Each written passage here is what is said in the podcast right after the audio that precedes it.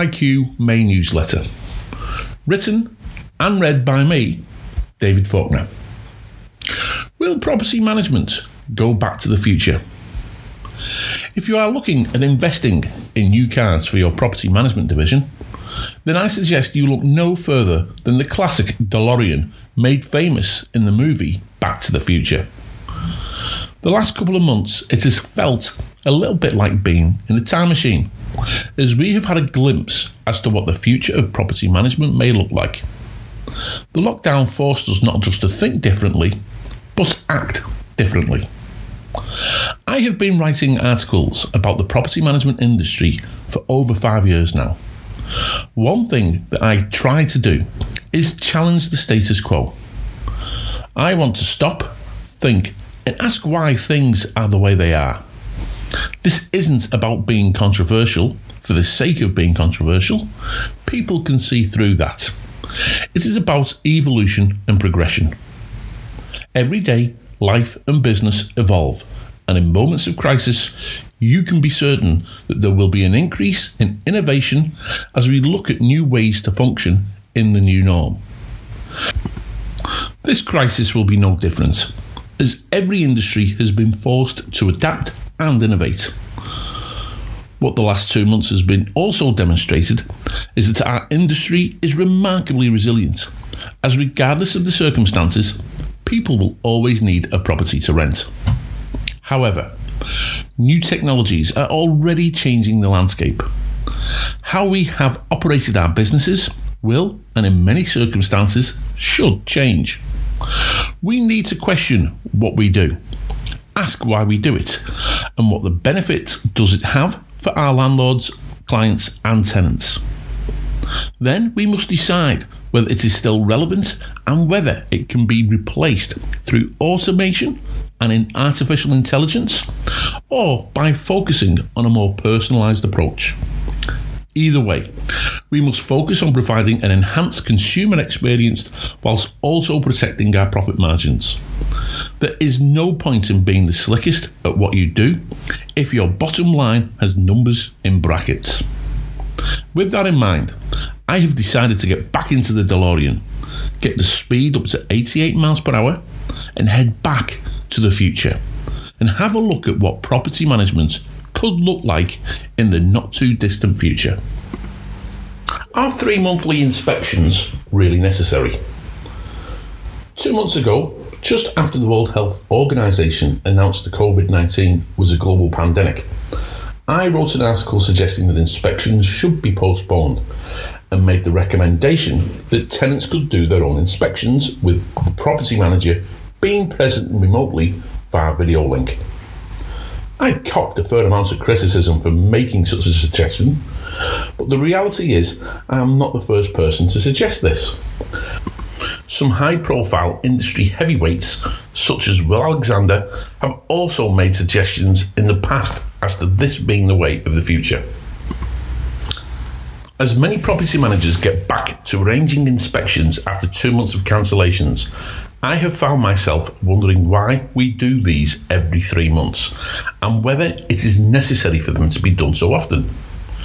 On many occasions, you sometimes feel as though you are being rather invasive on the tenant, especially when they have a good history and are clearly looking after the property. There is also the environmental impact of this as well, with more cars on the road heading to inspections, meaning more emissions from the vehicles that we drive. The typical routine inspection takes about 15 to 20 minutes, whilst your property manager does a site inspection of the premises. This does not take into account the time it takes to get to and from the property. The reality is that many landlords do not even open the inspections when they have been sent, so it can often feel like a futile exercise. Insurance stance needs to evolve to offer a more tailored solution. In reality, there is no reason other than it panders to the needs of the insurance companies. In a recent article written by the highly respected Diane Nelson of Real Landlord Insurance in the Real Estate Institute's weekly newsletter, she outlines her underwriter's stance towards remote and video inspections. In doing so, she also highlighted the failings of such an archaic methodology. In her article, she stated that video inspections carried out by a tenant cannot be viewed as a routine inspection. She then gives her reason as follows Quote, Often property managers find leaks that tenants have not been aware of, such as soft floors. Although I can understand her support of her underwriter, I simply do not share the, this view. How can a tenant who has potentially lived in a property for years not notice an issue where there is a problem, yet a property manager who probably spends no more than one to two hours per year inside the property will instantly pick this up?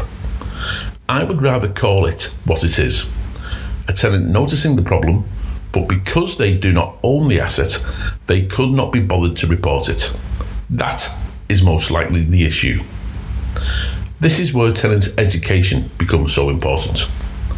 If what I am suggesting is the case, and an insurance company refuses to honour a claim due to gradual damage, then the tenant should be facing the liability of the cost of the claim.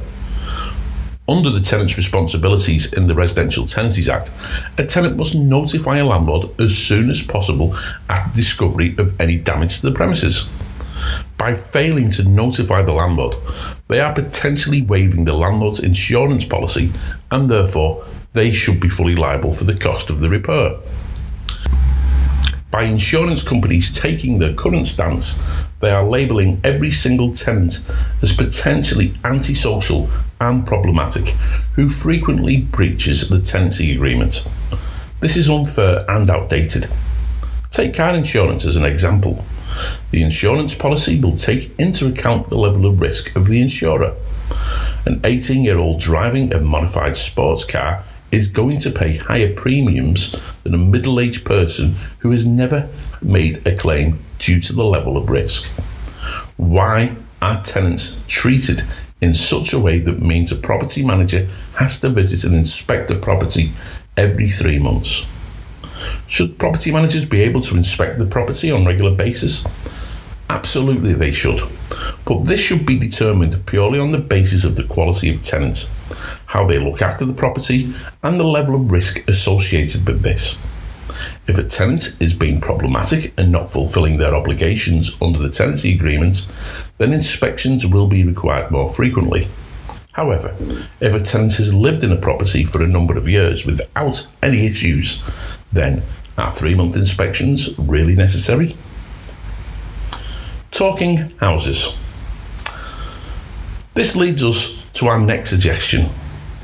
In the not too distant future, our rental stock will have devices attached to the property that tracks its performance and lessens the need for three monthly inspections. Last year, I interviewed Brandon Van Blerk, the CEO of Tether, which produces a device that tracks and monitors the healthiness of a home. The device measures the following carbon dioxide, relative humidity, indoor temperature, ambient noise, pressure, and ambient light. The benefits of such devices being attached to our housing stock is obvious. The moment we see a spike in a particular measurement, you can immediately identify that there is a problem. An increase in humidity may mean the property is overcrowded or not being sufficiently ventilated, but it could also mean that there is an undetected leak. The device will notify the property manager who can quickly act to ensure the issue is resolved. There are potential privacy issues with this, but these should be overcome as the device, such as Tether, benefits all parties. It should also remove the need to inspect the property just to keep insurance policies valid. Why inspect the property when a device will identify the leak that the tenant has failed to report? Also, with the increase in maintenance applications, which allows tenants to simply report issues, you can have automated responses that allow the tenant to have maintenance requests assessed quickly with estimates for jobs being easily obtained through benchmarking of similar jobs. We are even seeing the introduction of artificial intelligence that can help troubleshoot maintenance issues with tenants without the need to interact with their property manager. Smart devices come in all walks of life. It will only be a matter of time before we see a multitude of devices and applications becoming mainstream that makes our rental stock more efficient and easier to manage. Property management is dead. Long live asset management. If my property manager is not doing three monthly inspections, then what are they being employed to do? This is a valid question. I believe that property managers have an increasingly important role to play in the management of our rental stock, but it needs to evolve from our traditional model. This is where the industry really needs to innovate to ensure we remain relevant. My view is that the term property manager will eventually be replaced by asset manager. This means that we become more focused on helping landlords utilise the equity that they have in their portfolios to help them grow financially. It means we will measure, monitor, and learn how a property portfolio performs. We will have a better understanding as to how a property can perform efficiently, providing a warm, safe environment for the tenant, which also reduces the carbon footprint of the property. By doing so, we make it far more affordable, which benefits both the landlord and the tenant. The perfect place to start is getting members of your team qualified as home fit assessors. I recently caught up with the highly impressive Andrew Eagles, the CEO of the New Zealand Green Building Council, and we discussed at length the issues we face in trying to get our rental stock assessed and compliant in time for healthy homes deadlines. I raised the issue that there is simply not enough recognised assessors available to carry out the work within the specified period of time. One suggestion we discussed was to start making property managers qualified as home fit assessors. Some big companies are already ahead of the curve in partnering with the Home Fit initiative. Properties that are assessed and qualified get a Home Fit tick of approval, which will be displayed on property websites such as realestate.co.nz and homes.co.nz. Councils, such as the Auckland City Council, are adding Home Fit to the LIMRA statement, so any prospective purchaser can see that the property complies with the Healthy Homes criteria. This can transform our industry and improves the skill level of our workforce. When a landlord engages an asset management company, they get access to a raft of services. Not only will they have the standard level of service that a traditional property management company can offer, but they will also have access to a whole new range of services that will help them grow their equity whilst the tenant has less intrusive customer experience. Healthy Homes assessments, which give your property the Green Star Home Fit of approval, making it more efficient and desirable for tenants inspections that can also be used for remote valuations so landlords are able to utilise equity that banks can lend against, meaning that they have more power to grow their portfolio. The ability to access specialised insurance products that are tailored not just to the property but to the tenants. Tenants can insure themselves against bond disputes, loss of income for rent protection, and this in turn means no upfront bonds are required and you reduce the need to resolve disputes in tribunal. Tenants will be able to access discounts to relevant ancillary services that can be arranged through the asset management company. This goes beyond your traditional utility connection providers. This can be for a host of local businesses that helps improve communities that the tenants live in five to 10 year cash flow projections with long term maintenance planning for investor portfolios can be produced with the ability to predict what maintenance spends will be required over the period in relation to what rents are likely to achieve. The list can go on and on. Finally, home is where the heart is. To finish off, I have to confess, part of me did not want the lockdown to end. I loved the concept of working from home, and on returning to our office as a team, we decided that working from home is the way of the future. There is a place for the office.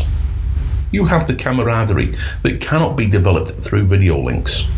There is also something to be said for the creativity that working in an office can inspire as we brainstorm and work together.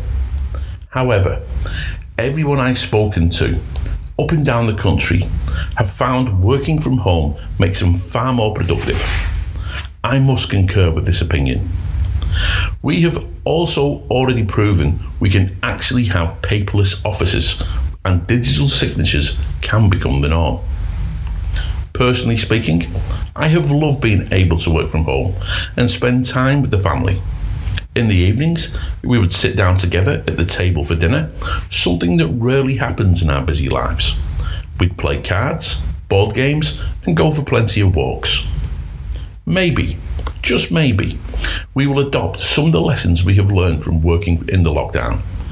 Our families must come first, and having the ability to work around our family improves the balance that so many of us struggle to find. Our industry has a massive role to play in the development of our country, but only if we evolve. We must work more collaboratively with tenants and landlords to improve lives by providing quality, efficient, and safe rental accommodation that benefits not just the landlord and the tenants, but the entire country. Thank you.